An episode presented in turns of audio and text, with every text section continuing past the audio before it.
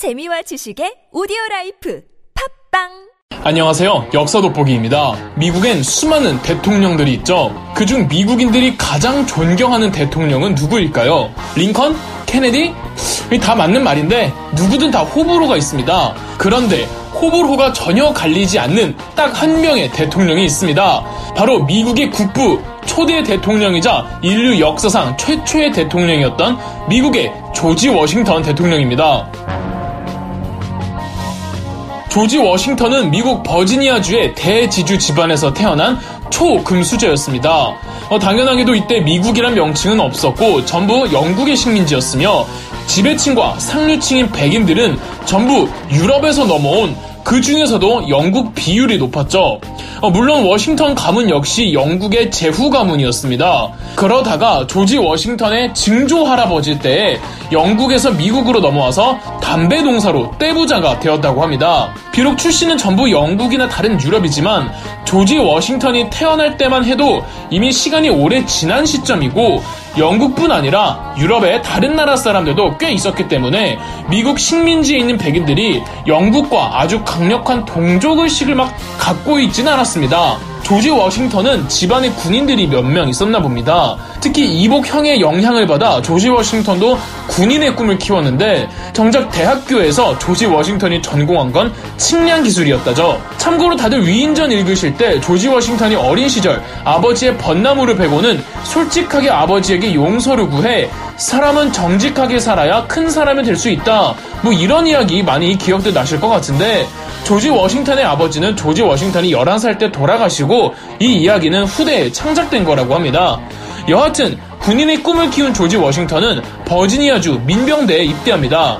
그러다가 유럽에서 7년 전쟁이 벌어지는데 이 7년 전쟁이 신대륙 식민지들까지 확장이 됩니다. 즉 아메리카 대륙 내에서도 영국의 식민지들과 프랑스의 식민지들이 싸우는데 이때 버지니아주 민병대에 있던 조지 워싱턴이 발탁되어 영국 군으로 정식 입대하여 무려 중령 계급까지 땁니다. 이 7년 전쟁 때의 경험은 민병대라는 아마추어 개념이 아니라 정식 군인 조직이었던 만큼 조지 워싱턴에겐 굉장히 값진 경험이었고 실전 경험에 조직 운영수까지 별수 있었던 전쟁이었죠. 선천적인 리더십과 지휘 능력이 어느 정도 있었으니까 뭐 거기서도 눈에 띄긴 했겠죠. 뭐 거기에 키도 188이었다고 하니까 얼마나 튀었겠습니까? 7년 전쟁 이후 자금난에 쪼달린 영국 정부는 식민지였던 미국 13개 주에 일방적으로 과도한 세금을 부과했습니다.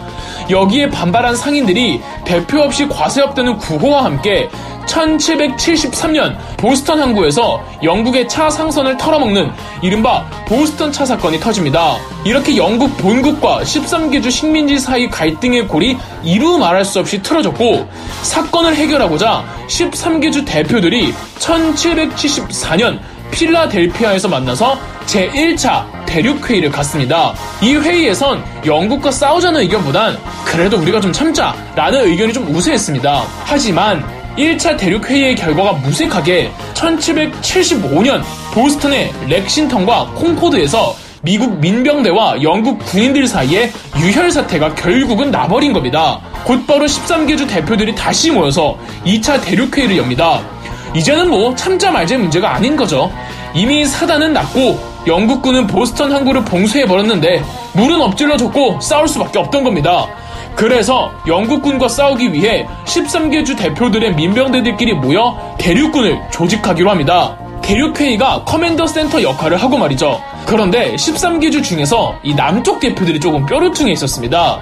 이유는 원래 북쪽 대표들이 강경파였고 다소 친형적인 남쪽 대표들은 싸우기 싫어했거든요. 무엇보다 단합이 중요하다고 생각한 북쪽 대표들은 남쪽 대표들을 달랠 필요가 있다고 생각해서 대륙군을 지휘할 총사령관으로 남쪽 출신의 군 장교를 임명하기로 합니다. 바로 조지 워싱턴이요. 이 조지 워싱턴은 이미 7년 전쟁의 참전 경험으로 유명했었습니다. 그러고 조지 워싱턴은 이 대륙군의 총사령관으로 지금 한창 충돌이 일어나는 보스턴으로 떠났습니다.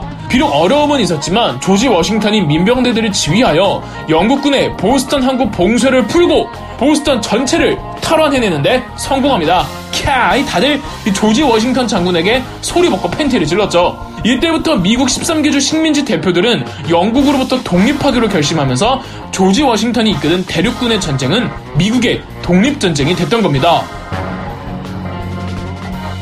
그런데 보스턴에서의 승리는 맛보기였습니다.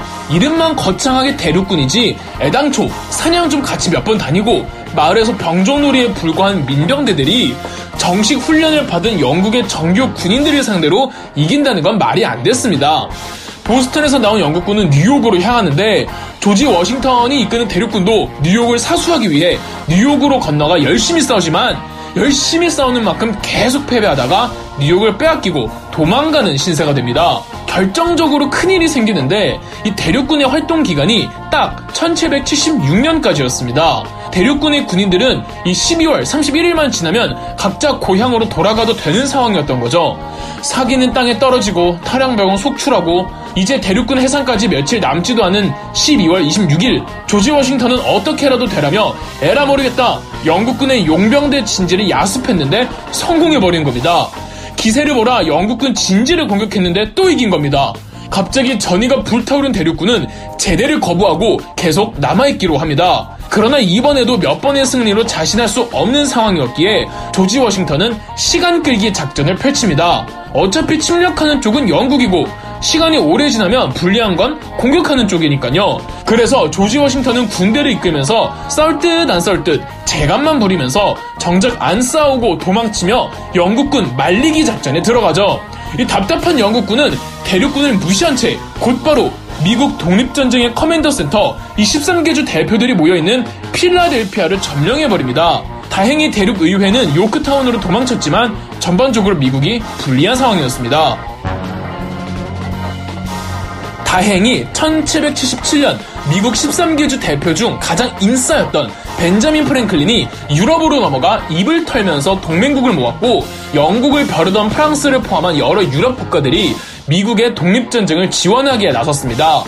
프랑스를 필두로 스페인, 네덜란드가 직접적인 군사 원조를 해주었고 프로이센에서는 폰 슈토이벤이라고 이 군사 고문을 보내주어 조지 워싱턴과 함께 고작 아마추어 민병대였던 대륙군을 조직적인 훈련과 체계를 통해 어엿한 정식 군대로 만들어버렸습니다. 그러면서 조지 워싱턴은 미국 곳곳을 돌며 영국군과 싸울 듯 말 듯 작전을 계속 이어가며 의도적으로 시간을 끕니다. 이걸 두고 조지 워싱턴이 과감하지 못했다느니 비판을 받기도 하는데 그저 무모하지 않았을 뿐 조지 워싱턴은 굉장히 신중한 지휘관이었던 거죠. 지휘관이 돌격하면 좀 곤란하잖아요.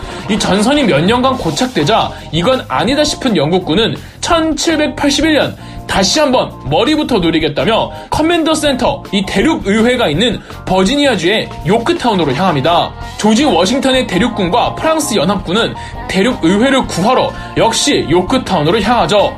요크타운이 해안가에 있단 말이죠. 영국군은 지상의 육군과 바다의 해군이 양옆으로 요크타운을 포위할 생각이었는데 이 영국 해군이 프랑스 해군에게 당하면서 거꾸로 영국군이 바다의 프랑스 해군과 육지의 조지 워싱턴 대륙군에게 포위가 되어버린 겁니다.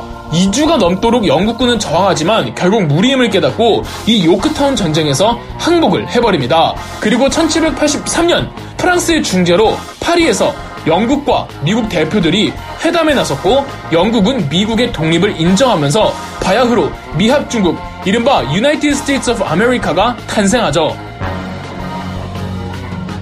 독립 이후 미국 대표들에게 또 하나의 고민거리가 생기는데 이 독립한 13개 주들은 다 따로 각자의 주들을 운영할 것인지 아니면 13개 주를 아우르는 전체 연방정부를 수립할 것인지였죠. 이 반대파들은 연방정부가 생기면 아니 영국 정부와 다를 게 뭐냐는 것이었지만 대세는 연방정부를 수립하자는 의견이었고 대륙의회는 만장일치로 초대 대통령의 조지 워싱턴을 선출합니다. 반대파들조차도 기왕 연방 정부를 수립할 거면 이 대통령은 조지 워싱턴이어야 한다고 할 정도로 조지 워싱턴의 인망이 두터웠던 거죠. 1789년 이렇게 조지 워싱턴이 미국의 초대 대통령이 되었는데 미국의 1대 대통령이면서 인류 역사 최초의 대통령이기도 했습니다. 그래서 당시 미국 국민들은 이 왕과 대통령의 존재를 정확하게 구분하지 못하고 있었습니다.